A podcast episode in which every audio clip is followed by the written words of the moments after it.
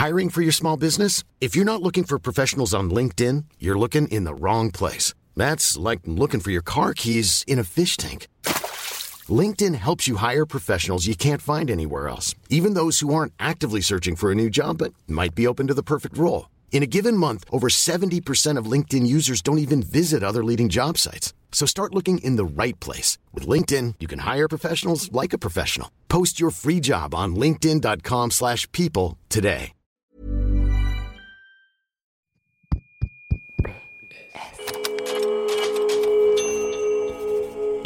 Postscriptum. Le podcast qui ouvre un nouveau dialogue.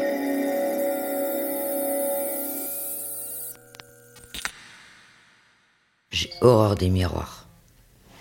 Bon, alors depuis 2016, euh, euh, j'habite dans, un studio euh, Paris 19e et je supporte pas les miroirs. Mais grâce à ma psychothérapie, j'ai réussi à mettre des miroirs. Et malheureusement, je mets souvent un rideau devant. Bah, je pense que ça a commencé il y a longtemps, puisque j'ai toujours eu un problème de vision de mon propre corps. Euh, Je sais pas, j'ai passé une adolescence habillée en baggy et en grand sweat, donc euh, j'ai pas, oui, je le cachais.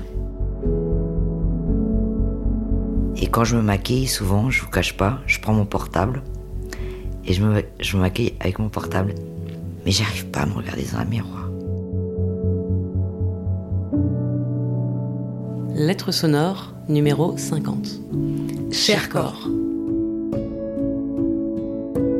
Il y a un an, dans un épisode intitulé Cher corps, nous donnions la parole à quatre femmes Médina, Valérie, Déborah et Anne. Elles s'adressaient à leur corps et elles nous parlaient de leur couleur de peau, de leur sein, de leur poil ou de leur voile, des particularités qu'elles exhibent avec fierté, mais qui sont parfois moquées, conspuées, incomprises. Aujourd'hui, alors qu'on vient de célébrer une nouvelle journée internationale des droits des femmes, on a eu envie de vous proposer un nouvel épisode autour du corps des femmes. Mais cette fois, en tendant le micro à trois d'entre elles dont le corps a été abîmé, traumatisé par des épreuves de la vie. Elina a la cinquantaine. Avec son rouge sur les lèvres, elle est toute pimpante le jour où Alice l'a rencontrée dans son studio du 19e arrondissement à Paris. En la voyant, impossible de deviner que cette femme a vécu 15 ans à la rue. Enfant de la DAS, elle a été placée toute son enfance en famille d'accueil et elle s'est retrouvée brutalement privée de l'aide de l'État le jour de ses 18 ans. Aujourd'hui, Elina a un toit, elle est même devenue comédienne, chroniqueuse radio et consultante sur les questions liées aux femmes et aux sans-abri. Marie, elle, a la trentaine. Elle vit dans une maison au cœur de Bordeaux et elle est maman d'un petit garçon. Elle adore cuisiner avec son mari et elle se sent bien dans ses baskets. Pourtant, quand elle avait 20 ans, Marie a été anorexique au point de peser 36 kilos. Et puis Mariama, à elle 28 ans. Elle est née en France de parents maliens et elle a été victime d'excision pendant son enfance. Le jour où je l'ai rencontrée, elle est arrivée avec un long texte écrit d'une traite, des mots adressés à son corps, plusieurs pages pour se réapproprier ce qu'on lui avait volé. Aujourd'hui, elle se sent prête à affronter son passé. Ces histoires sont difficiles à entendre, mais ces trois femmes ont le courage de se dévoiler et de nous montrer le chemin de la tendresse envers soi.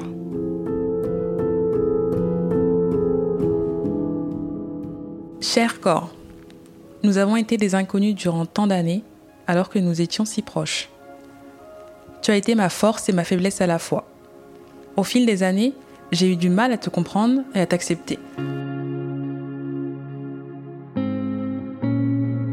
La relation avec mon premier amour a été difficile. Je ne ressentais aucun plaisir pendant les rapports.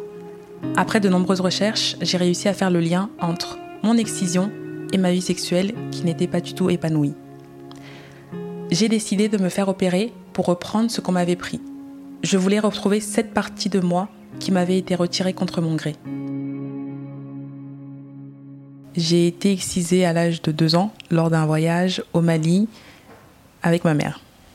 Lors du voyage au Mali, j'avais 2 ans donc j'ai pas énormément de souvenirs, mais j'ai pu échanger avec ma sœur qui elle avait euh, été adolescente à ce moment-là, qui a également été euh, excisée. Ma sœur avait 11 ans.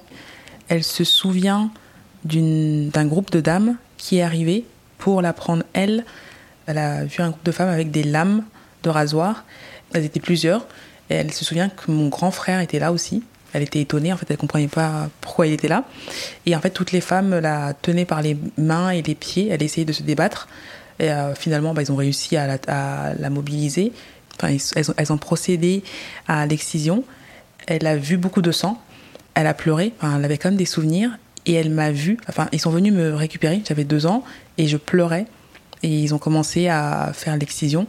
Et elle euh, ne pouvait rien faire car elle avait déjà cette souffrance en elle et elle devait déjà s'en sortir elle-même. Donc elle ne pouvait pas venir euh, m'aider. Mais je n'ai pas vraiment de souvenirs et je pense heureusement pour moi. Mais ma sœur m'a seulement parlé de elle et moi. Mais je pense qu'il y avait d'autres petites filles également. Et elle est traumatisée jusqu'à maintenant. Euh, elle ne peut pas voir un, une lame de rasoir. Euh, c'est difficile pour elle.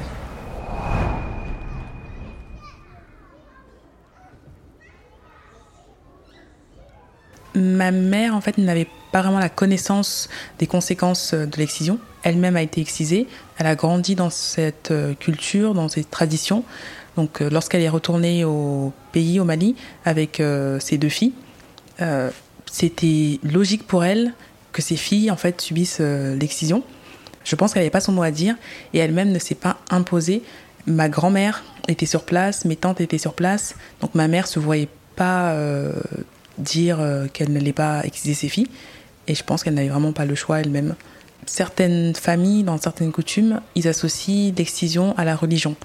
Et pour ma mère, je pense pas que ce soit de ce côté-là, c'est plus au niveau des traditions. Et le fait que ses filles euh, soient nées en France, elle a peut-être voulu transmettre cette, euh, faire un pont entre la, le Mali et la France, essayer de transmettre sa culture de cette manière-là. Au niveau de l'excision que j'ai eue, j'ai eu le type 2. Ma sœur a eu le type 1, donc elle, ils l'ont seulement retiré euh, une petite partie de la glande clitoridienne, donc elle n'a pas besoin de se faire réparer, c'est pas une obligation, parce que à son niveau, elle ressent quand même des sensations pendant les rapports sexuels, donc elle n'a pas vraiment eu de... Ce n'est pas obligatoire pour elle de, de le refaire. Et moi, j'ai eu l'excision de type 2, donc euh, ils m'ont retiré la glande clitoridienne plus les, les petites lèvres, enfin une partie des petites lèvres. Enfin, vu que ma sœur était beaucoup plus âgée, elle avait 11 ans à ce moment-là, euh, le fait qu'elle bouge et qu'elle se débatte, euh, je pense qu'ils n'ont pas vraiment eu le temps de tout retirer. Euh, ils ont juste voulu faire ça rapidement. Et vu que j'avais deux ans, c'était beaucoup plus facile pour me maintenir, en fait, faire en sorte que je ne bouge pas. Et ma sœur me dit souvent que, vu que elle ils l'ont raté, ils se sont vengés sur moi directement parce qu'ils ont pas loupé quoi. Ils ont raté, ils ont retiré les petites lèvres plus euh, la petite glande clitoridienne. Donc, euh, donc voilà.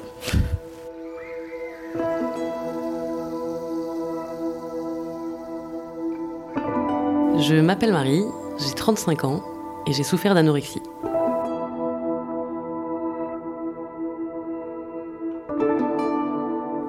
C'est un peu compliqué. euh, J'ai toujours été entourée de très jolies copines aussi.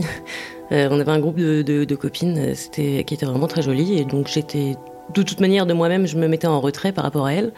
Je me trouvais pas du tout à la hauteur de leur euh, de, ce qu'elles dégageaient. Petite, grosse, pas de poitrine, des hanches.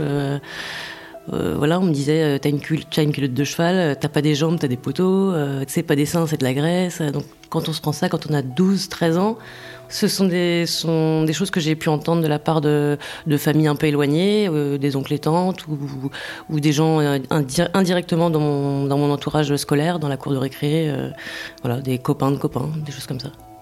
Et donc moi je l'ai pris, je l'ai assimilé et je me suis dit que c'était ça, c'était comme ça. Donc oui, j'étais grosse et j'étais plus moche que les autres, euh, voilà.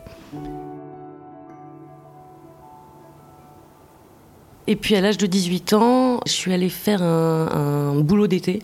Et un jour, j'ai croisé dans, dans le couloir un, grand brun, euh, grand brun ténébreux euh, qui avait 30 ans, lui, il me semble. J'ai tout de suite accroché à son regard, je crois que lui aussi.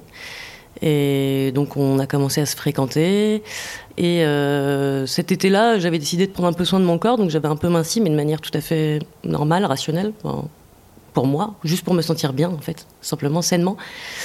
Plus le temps passait avec lui, plus il me voyait mincir, plus il me disait que j'étais jolie, alors que ça allait vraiment dans des proportions assez loin. Et voilà, il me faisait des petites réflexions. euh, quand on déjeunait, c'était une assiette de concombre, un yaourt. si je mangeais plus, fais, fais attention, alors que je perdais du poids constamment. Et du coup, je me suis prise au jeu. Et puis après, une fois qu'on rentre dedans, on est très vite emporté. Mais c'était la première fois que, que je le sentais aussi fort, enfin que j'avais l'impression d'être amoureuse et que son regard était vraiment... Enfin, c'était, j'avais 18 ans. Les amourettes d'avant, c'était pas forcément aussi euh, important. Ça m'a aussi poussé dans le fait de, d'essayer de lui plaire de plus en plus parce que je, je voulais pas que ça m'échappe. Donc, à essayer d'être de plus en plus jolie pour lui et pour moi, de plus en plus jolie, ça voulait dire aussi de plus en plus mince. Et après, on a continué à se voir donc euh, pendant mon début d'année à la fac. Et puis plus ça allait, euh, plus moi je sombrais, puisque euh, lui me disait que j'étais de plus en plus belle, qu'il appréciait que je m'insiste, qu'il appréciait tout ce que je faisais, que... Je me souviens qu'il venait me chercher le soir à la fac en scout pour aller au cinéma de temps en temps. Il se prenait un sandwich pour lui, il me prenait à rien pour moi, par exemple. Je, trouvais ça normal, enfin un peu choquant au début. Puis finalement, je me disais bon bah c'est normal en fait. J'ai peut-être pas besoin de manger. S'il estime que, ça va, c'est que ça va quoi à un moment où il y a un seuil, je pense, où on commence à plonger, où euh, on sent qu'on résiste et puis on cherche la fin. Et toute l'énergie, euh, l'énergie semble décuplée aussi. Et bon, là, c'est déjà trop tard, généralement. on est déjà allé un peu loin.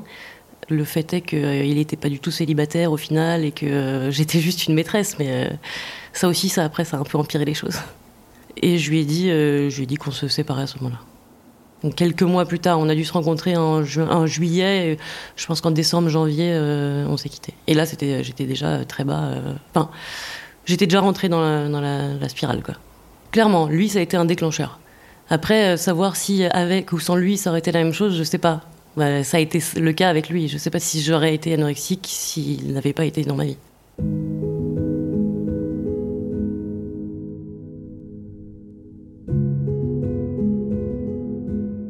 Je m'appelle Elina Dumont, j'ai plus d'un demi-siècle bien passé et j'habite Paris et j'ai passé plus de 15 ans sans domicile fixe.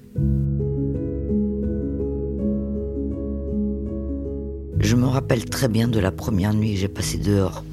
J'avais 18 ans, c'était un 10 novembre, et euh, je m'en suis pas aperçu. J'étais au Flore, au foyer Le Flore, au Mans, à l'époque, on disait DAS, aujourd'hui on dit aide sociale à l'enfance, mais c'est le même merdier, hein, je vous préviens.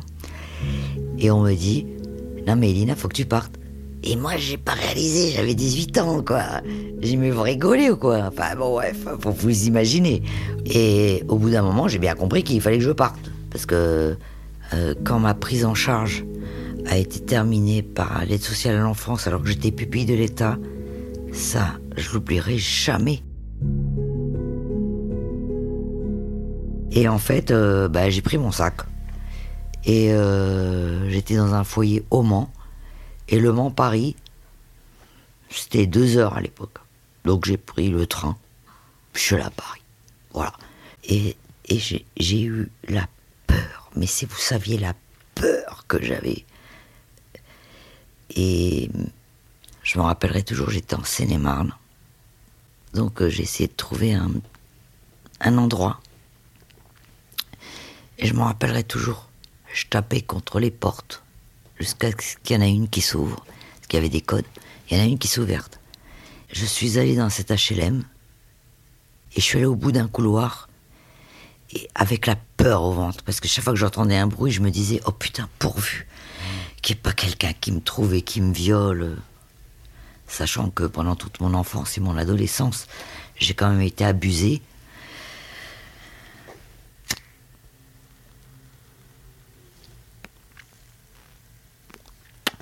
Bon, c'est vrai que là, ça a été compliqué. Et là, j'ai utilisé mon cerveau. J'ai rencontré des gens, dont une femme qui s'appelle Isa, qui a été une de mes meilleures amies, qui a fait partie des femmes que j'ai rencontrées dans la galère. Et elle me dit, mais écoute Elina, viens en boîte de nuit, t'inquiète pas, c'est gratuit pour les filles. Et donc, euh, du lundi au jeudi, J'allais dans les boîtes de nuit, gratos, grâce à Isa. Et moi, c'est vrai que j'y allais pas pour danser, même si j'adore danser. Mais j'y allais surtout pour, euh, à la fin de la nuit, j'allais dormir. Et moi, je dormais. Et puis après, à 5h30 ou 6h, le mec me réveillait. me disait Madame, madame, faut sortir, la, la boîte est ferme. Puis voilà, puis je repartais. Et j'avais le premier métro. Voilà, ça se passait comme ça.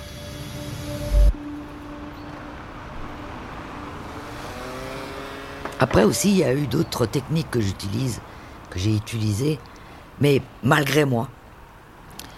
Je m'en rappellerai toujours. Euh, la place de la République, à l'époque, il y avait une pelouse maintenant, il n'y a plus de pelouse. Je pouvais m'asseoir et tout. Et en fait, je sais pas quoi faire, honnêtement. Vous imaginer, vous savez, quand on est sans abri, on se dit où on va manger, où on va dormir, où on va être en sécurité. Bon, faut vous dire aussi qu'à l'époque, j'étais très jeune. Bon, sans prétention, mais tout le monde disait que j'étais une belle gamine. Et en fait, euh, j'attends sur un banc. Mais vraiment, j'attends sur un banc, mais j'attends rien. Je m'assois. Et il y a un homme qui vient me voir et qui me dit Vous attendez quelqu'un? Et moi, je sais pas pourquoi je dis Ouais. Enfin, bon, il vient toujours pas. Je sais pas, je sais pas pourquoi j'ai répondu ça. Et ce monsieur me répond Bah, si vous voulez, en attendant euh, qu'il arrive, je vous offre un café. Bon, je dis oui. De toute façon, qu'est-ce que j'avais à perdre? Donc, euh, je vais dans un café à République. On boit un café. Pendant ce temps-là, j'étais 2 euros chaud, 3 euros chaud. Et puis après, euh, il m'invite à, aller chez lui. Je lui dis non. Mais le lendemain, je me dis, putain, c'est quand même une super technique, comme un peu les boîtes de nuit.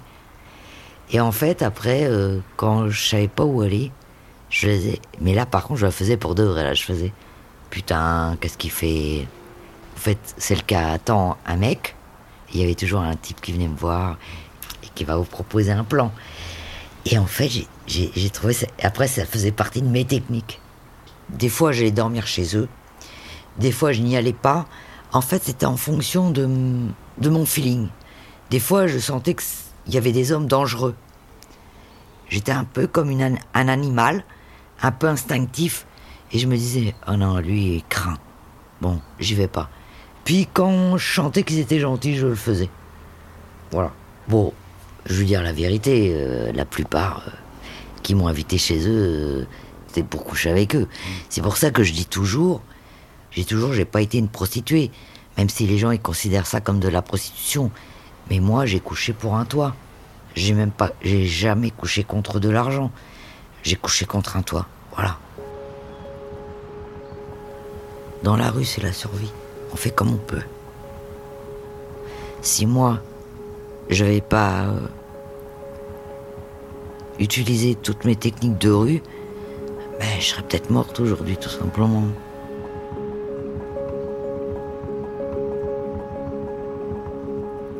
Un logement, tu peux dire Écoutez, monsieur, vous exagérez. Euh, vous pensez vraiment que je vais faire un. Je couche avec vous? Ah non C'est plein de trucs comme ça. Moi, depuis que j'ai un toit depuis 2012, mais je suis libre. Un toit, c'est la liberté de dire non.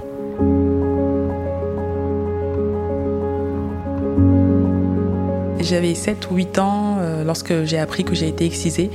C'était pendant une soirée euh, avec ma mère et mes frères et sœurs, une soirée euh, lambda. Ma mère a commencé, en fait, elle échangeait avec mes sœurs. Mes sœurs lui posaient des questions. Et à un moment donné, j'ai entendu ma mère dire Ah, ben Mariama aussi a été excisée. Et je me suis retournée vers elle. Personne n'a réagi, donc je pensais que c'était normal. Et j'ai pas osé poser de questions en demandant qu'est-ce que, c'était que l'excision. Et ma mère a rebondi en disant que euh, c'était pour que la femme soit plus propre. Donc euh, j'ai grandi avec ça en tête en me disant excision égale euh, propreté.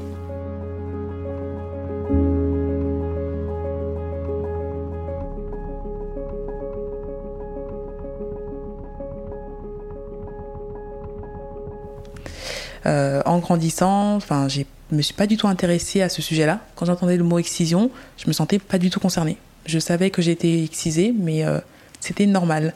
J'ai toujours pensé que l'excision rendait les femmes propres, donc euh, je pensais que c'était lié à quelque chose de bien, euh, au point où j'ai pris rendez-vous avec un gynécologue après mes premières règles pour un suivi régulier. Et le gynécologue me dit à ce moment-là, vous avez été excisée.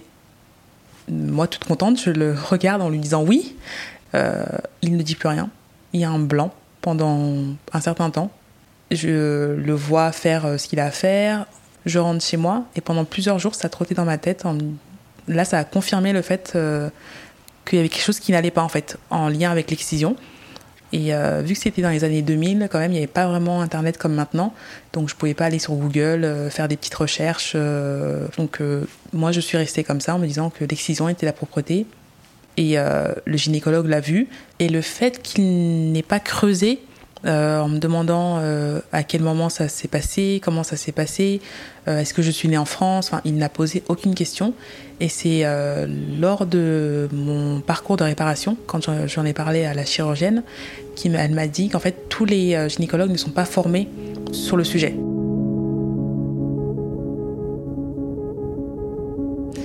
Me souviens qu'en CM2, on avait euh, eu notre premier cours en fait sur l'éducation sexuelle, mais moi ça a été un, moment pour moi de découvrir qu'il y avait quelque chose qui n'allait pas dans, mon corps. Parce que c'est à ce moment-là, quand ils nous ont mis les images, euh, les illustrations, que j'ai vu que mon corps ne correspondait pas, enfin une partie génitale ne correspondait pas à ce qui était affiché. Sur les schémas, quand je voyais euh, les illustrations, il y avait quand même une petite boule qui était juste au-dessus que je n'arrivais pas en fait à, enfin, à revoir sur mon corps, enfin sur mes parties génitales. En fait, j'essayais vraiment de revoir avec un petit miroir euh, tout ce que j'avais vu sur le schéma, mais je ne les retrouvais pas. Je ne comprenais pas. En fait, moi, c'était vraiment tout plat. C'est vrai que c'était vraiment une période pour moi au collège où je découvrais mon corps. Donc, je me suis dit peut-être qu'il y avait un, souci. Et euh, je me suis posé la question en me demandant est-ce que c'est normal ou pas mais sans aller poser la question à des adultes euh, ou à ma famille. Euh, je suis restée en fait avec mes doutes. Et l'excuse que je me suis donnée, c'était en fait, euh, vu qu'il nous montre des parties d'une personne blanche, et vu que moi je suis noire, c'est peut-être pour cette raison-là que ce n'est pas pareil. C'est là que j'ai compris qu'il y avait quelque chose qui était pas mauvais, mais enfin, il y avait quelque chose sur moi qui était différent d'une fille de mon âge à ce moment-là.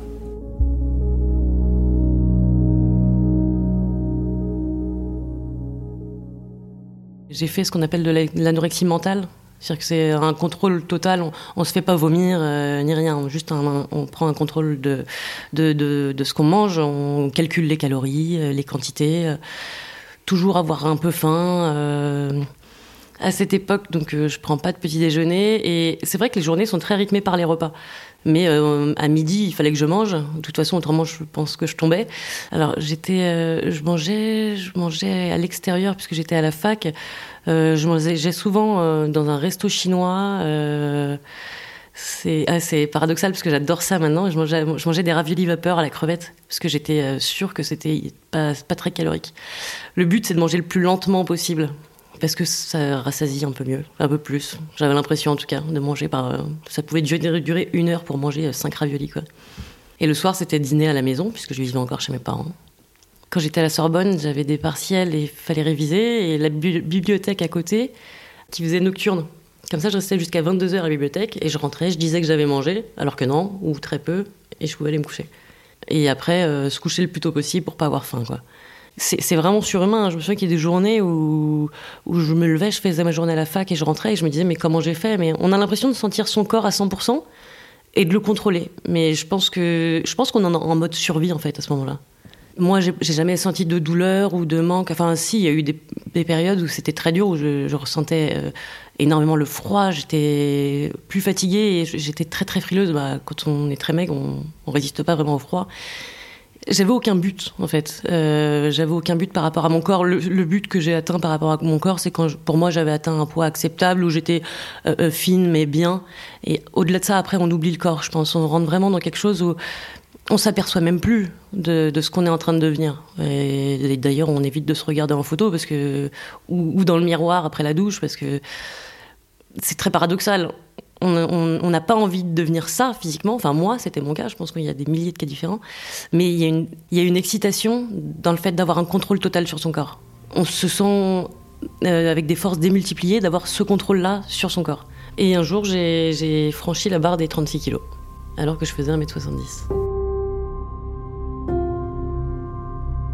C'est affreux. Rien que le visage, c'est limite si on voit pas les dents à travers les joues. je sais que je m'habillais en 32 et c'était trop large pour moi. Donc après, j'étais passé, il y a un ou deux, deux pantalons que j'avais dû acheter en taille enfant, je pense. Et non, non, c'est affreux, on voit plus que les os. Voilà, on voit les os. vous buvez, vous voyez l'estomac bouger, quoi. C'est très laid. À ce moment-là, j'aime pas du tout mon corps. C'est juste que j'ai l'impression de me sentir bien. Mais c'est un seuil que j'ai atteint vraiment où, en regardant la glace, je me disais c'est pas possible. Et puis ça entraîne beaucoup de choses. Euh, quand on atteint 36 kilos, quand on perd énormément de poids, bah, on n'a plus ses règles. Les dents se cassent, on perd ses cheveux. Enfin, il y a des, des, des, conséquences physiologiques énormes. Moi, j'ai dû me refaire faire la moitié des dents parce qu'elles se cassaient, elles, elles tombaient. Je crois que j'étais vraiment complètement aveuglée.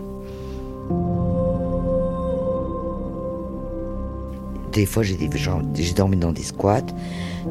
Après, j'ai dormi dans des centres d'hébergement qui étaient pourris. Enfin, après, c'est des... aléatoire. Mais en attendant, pendant 15 ans, j'ai bien été sans domicile fixe. Et j'en ai bien bavé. Et franchement, je me déguisais en homme.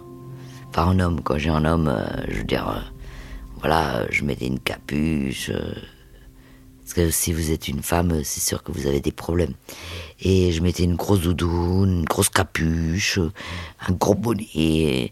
je vais te le faire. Je vais te le faire. Tiens, comme ça, tu vas voir. Ok.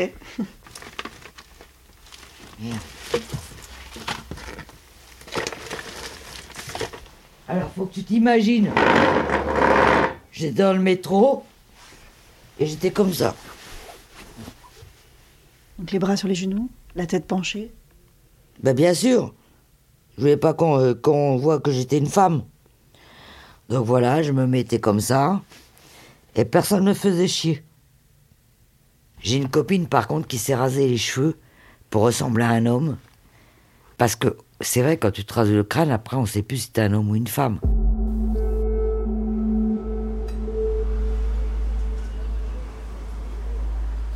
Euh, oui, oui, euh, il y a eu des gens inquiets autour de moi. Je me souviens d'une fois euh, être allée boire un verre avec des copines dans un bar et au moment où je vais aux toilettes, je suis suivie par une femme qui me tend juste un post-it avec son numéro en me disant j'ai été comme ça, appelez-moi, je peux vous aider. Bon, évidemment, je l'ai jamais appelé. J'étais vraiment une porte de prison. C'était compliqué de communiquer avec moi sur ça, donc j'évitais le sujet. oui, je me souviens de deux trois copines qui m'en ont parlé, mais en me disant fais attention, on tient à toi, regarde ce que tu deviens les gens que j'aimais avaient peur euh, et qui m'aimaient avaient peur pour moi. À la maison, il n'y avait pas tellement de réflexion. Est-ce que tu as mangé ce matin euh, C'était tendu. Quand, bah, le week-end, on était ensemble. Donc les heures des repas étaient tendues, à savoir que moi, j'essayais de manger le moins possible. Je me suis mise à, aussi, euh, autre chose que j'ai trouvé, je me suis mise à beaucoup cuisiner pour eux. Parce que du coup, je savais ce que je faisais. Mais c'était des choses très bonnes. Euh, d'après ce que les retours que j'en ai eu de mes parents, de mes frères et sœurs, c'est juste que moi je savais que c'était c'était assez maigre pour pouvoir pour que je puisse en manger euh, tout en partageant un repas avec eux. Mais il y a un jour, euh, c'est mon père qui m'a dit j'appelle un nutritionniste, c'est pas pas possible, regarde-toi et on va y aller ensemble. On n'est pas des gens qui parlent beaucoup dans la famille. Alors je sais que pour lui, quand il a dit ça, c'était c'était important. Et le jour où il m'a dit ça, il n'y avait pas de ton agressif derrière, il y avait quelque chose de. Faut, faut, qu'on s'en sorte, quoi. C'était vraiment un on. Euh, pour moi, il m'a sauvé ce jour-là, quoi.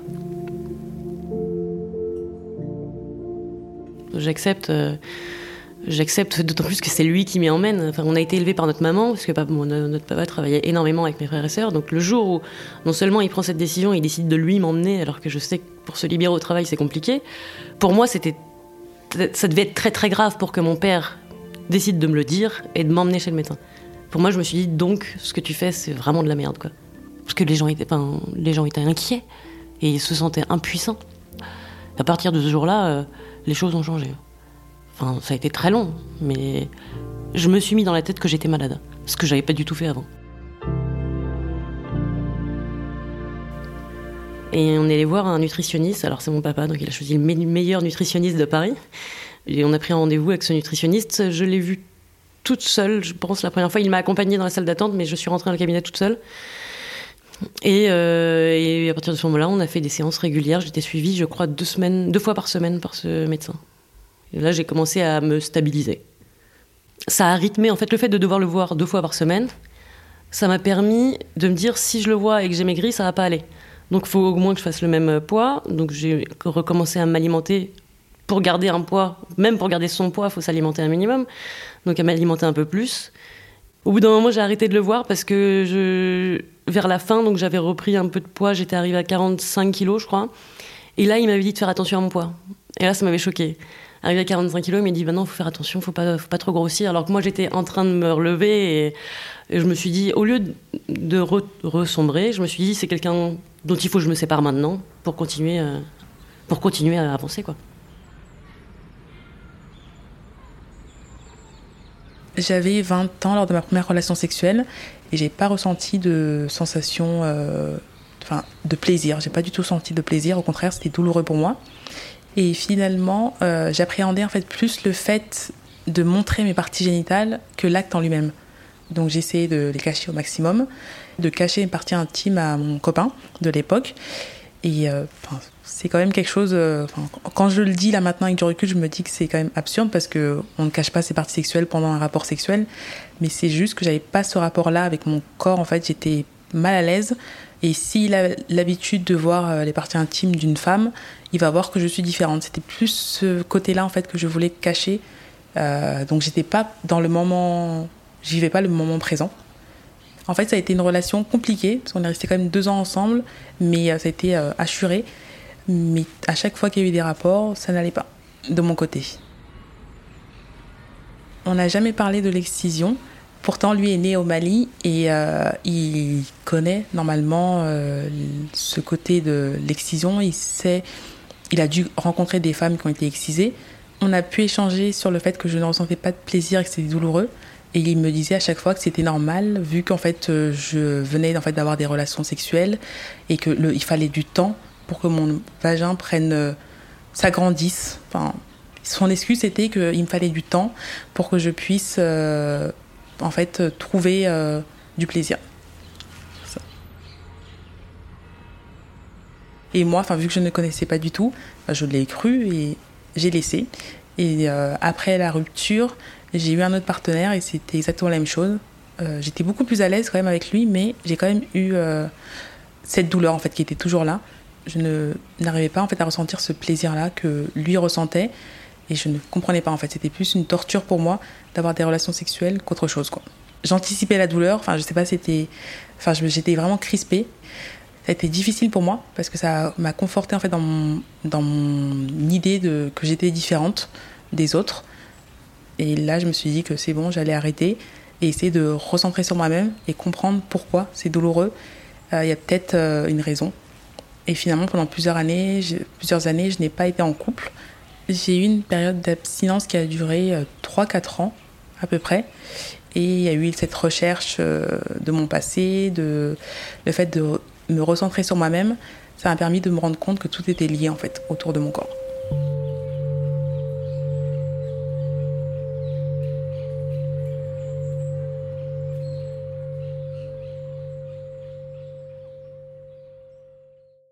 mon corps, il est cassé. Il n'y a pas de caresse. Il n'y a pas de baiser. Il n'y a rien. Ça ne m'intéresse pas tout ça. D'ailleurs, ça me fait très peur.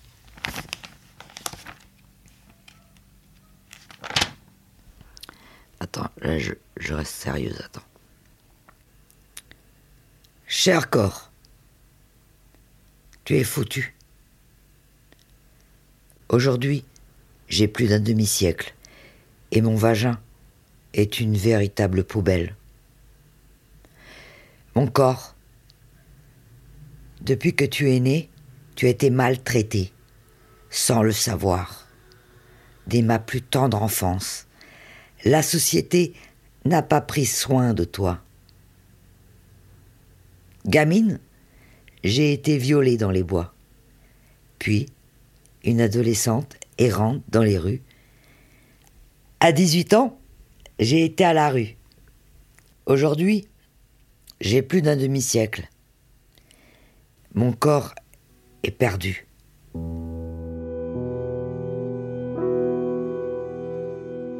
J'ai horreur qu'on me fasse de la, bise, j'ai horreur qu'on me touche. Je ne supporte même pas. Euh, alors faire l'amour, c'est même pas la peine.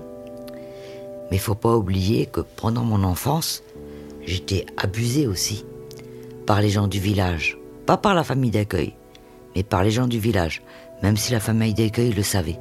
Donc quand je suis arrivée à 18 ans à la rue, quand les gens ont commencé à abuser de moi, bah, c'était une suite. C'était une continuité.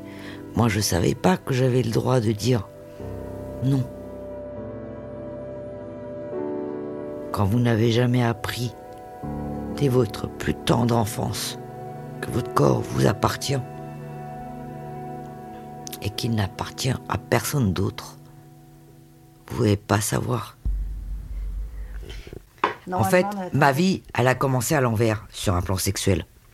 C'est-à-dire que moi, des petites, j'ai commencé par des par des personnes qui ont abusé de moi euh, euh, via euh, des fellations, via des bouts de bois qu'on enfonce dans mon vagin. Et quand je suis devenue adulte, moi, euh, j'ai jamais fait l'amour de ma vie. Euh, toute ma vie, euh, c'est vulgaire ce que je veux dire. Mais ça s'appelle baiser, quoi. Et aujourd'hui, eh ben moi, je suis en train d'apprendre qu'est-ce que ça veut dire la tendresse. Parce que même les hommes qui m'approchent, dès qu'ils touchent mon sexe, dans ma tête, ça tourne à l'envers, quoi. C'est qu'il faut passer par la tendresse, c'est-à-dire par toucher mes cheveux, toucher mes bras, me dire euh, je t'aime. Et aujourd'hui, j'ai un homme dans ma vie. Alors évidemment, je ne fais pas l'amour avec lui. Cet homme m'aime comme je suis, sans relation sexuelle. Et aujourd'hui, cet homme, euh, je l'aime, mais je ne peux pas. Je ne peux pas. Je ne peux pas. Moi, voilà, je ne peux pas. Je ne peux pas. Et lui il le comprend. Je l'ai rentré en 2016, on est en 2022, et il attend toujours.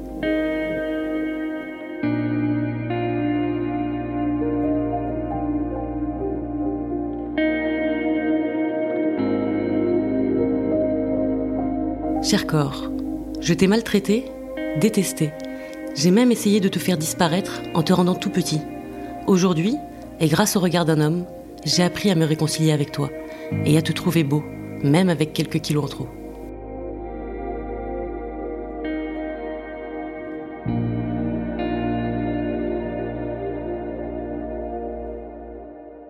J'ai continué à faire attention à mes repas.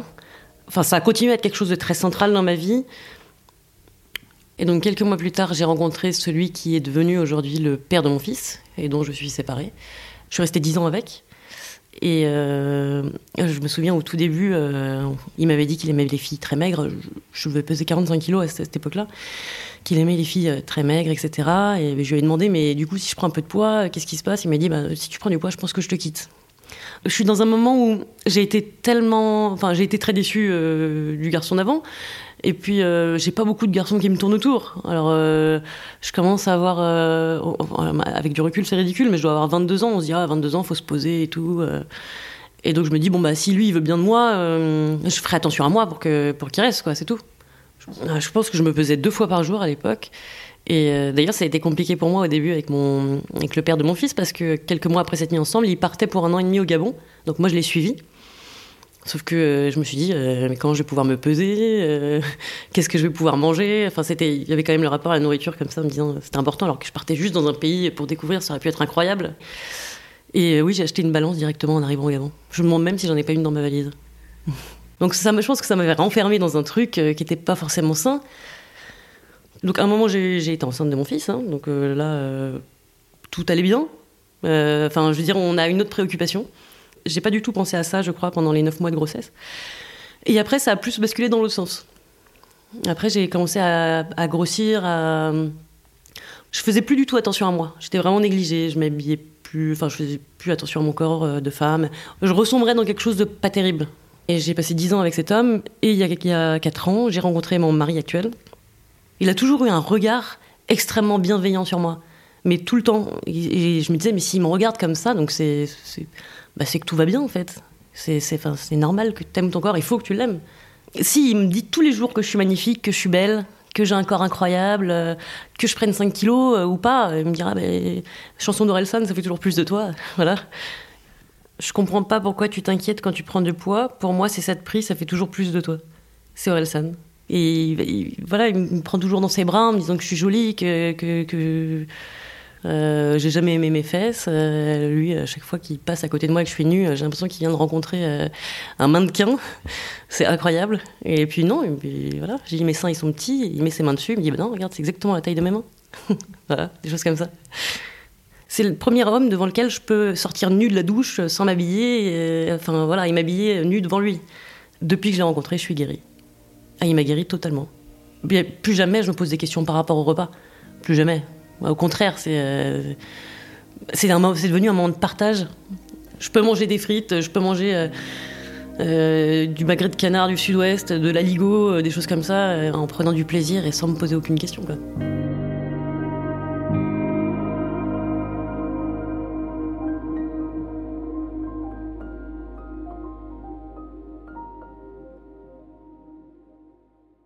Été enceinte deux fois, moi, dans la rue.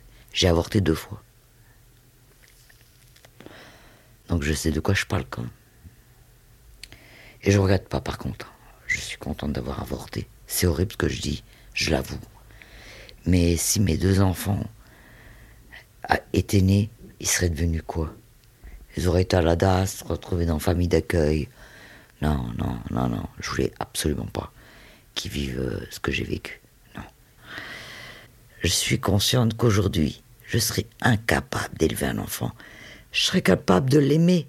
Ça, j'en doute pas. Mais je sais que j'aurais été incapable d'élever des enfants. Et comme disait François Dolto, c'est une phrase que j'ai relevée d'elle. Refuser d'être une mère, c'est être une bonne mère aussi. C'est François Dolto qui disait ça. Et je l'ai découvert quand j'avais 50 ans. Et quand j'ai découvert cette phrase d'elle, je me suis dit, ouf, en fait, je suis pas une mauvaise mère, je suis quand même une bonne mère. Et ça m'a fait du bien d'entendre cette phrase de François Dolto. Je suis ravie de ne pas avoir d'enfants. Je les aurais rendus trop malheureux. Je le sais. Je le sais.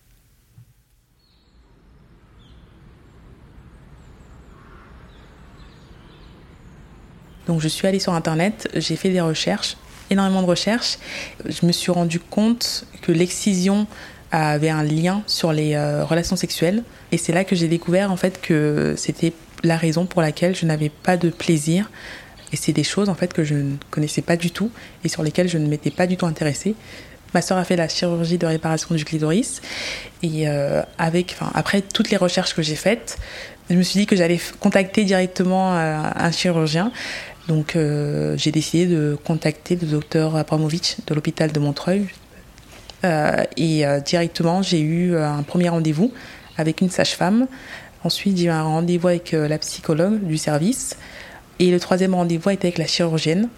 Ça a duré six mois avant que je me fasse opérer, à peu près cinq, six mois. J'ai été opérée il y a un an.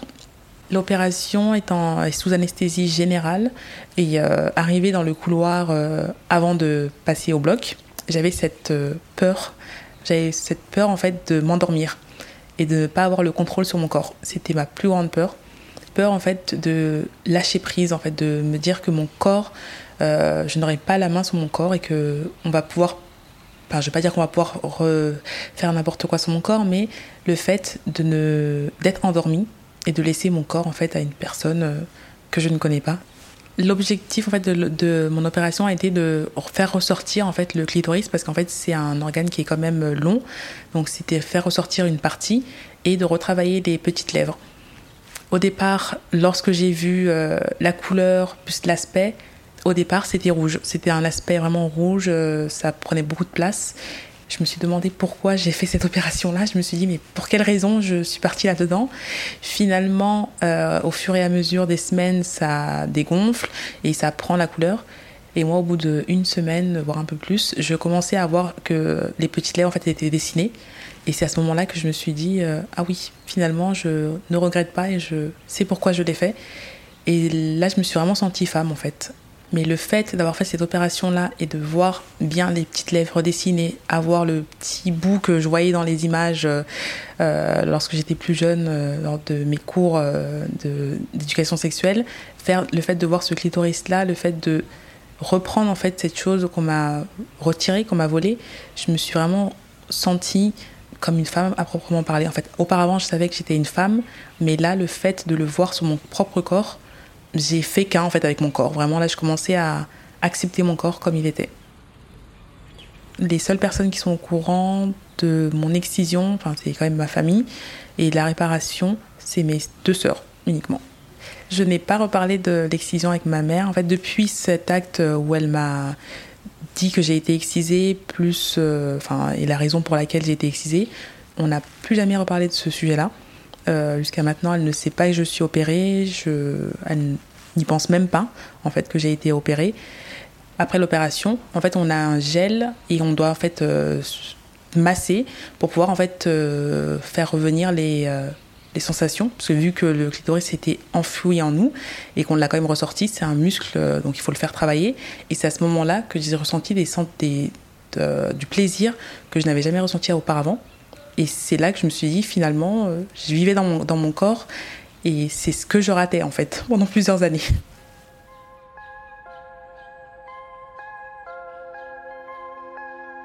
Est-ce que malgré qu'on ait un toit, dans sa tête, on reste sans abri?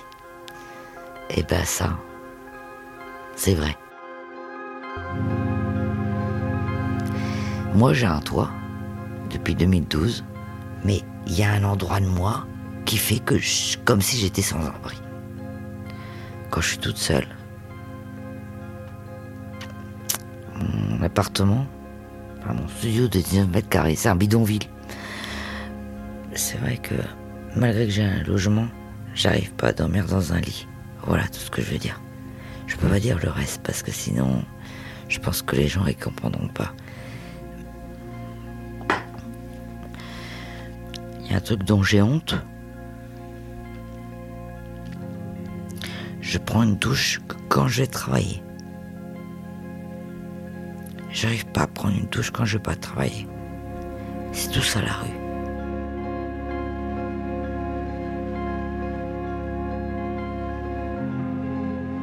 Alors, ça peut paraître bizarre ce que je vais dire, mais moi, mon corps, euh, voilà, c'est une machine. Et en fait, je nettoie quand euh, je dois aller euh, voir quelqu'un. Je suis capable de me maquiller, de me nettoyer, de prendre une douche pour la terre entière. Mais pour moi-même, je ne suis pas capable de le faire. Et ça, c'est pas de ma faute. C'est pas de ma faute. C'est pas de ma faute.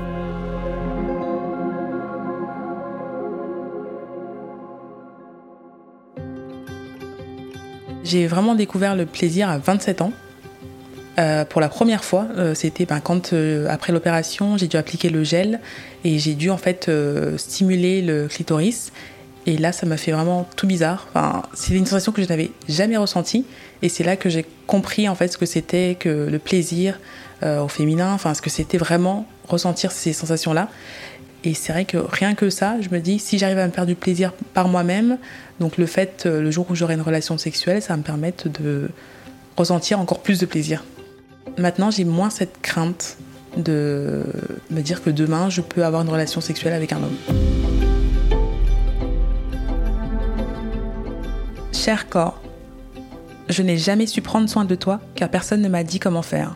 J'ai loué ton espace durant des années, puis j'ai décidé de prendre ma place et de conquérir les lieux. Cher corps, chaque jour, j'apprends à t'aimer. Après l'opération, la réparation de mes parties génitales, je me suis sentie vivante, comme si je renaissais. J'ai cette impression de pouvoir.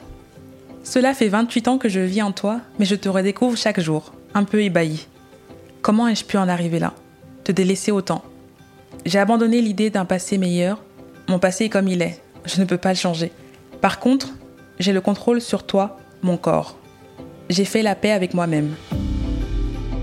Cher corps, je te promets de prendre soin de toi. Je te remercie d'être debout. Merci pour tout ce que tu as encaissé.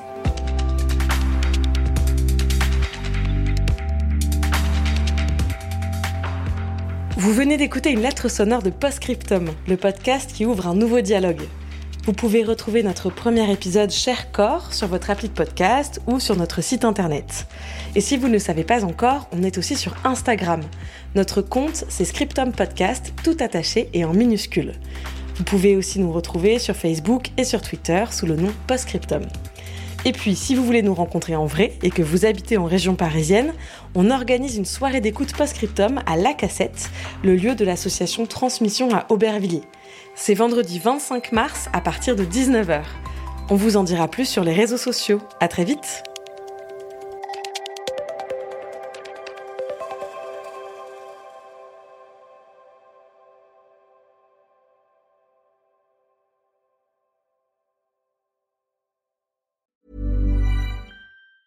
A lot can happen in three years, like a chatbot may be your new best friend. But what won't change? Needing health insurance. United Healthcare Tri Term Medical Plans, underwritten by Golden Rule Insurance Company, offer flexible, budget friendly coverage that lasts nearly three years in some states. Learn more at uh1.com.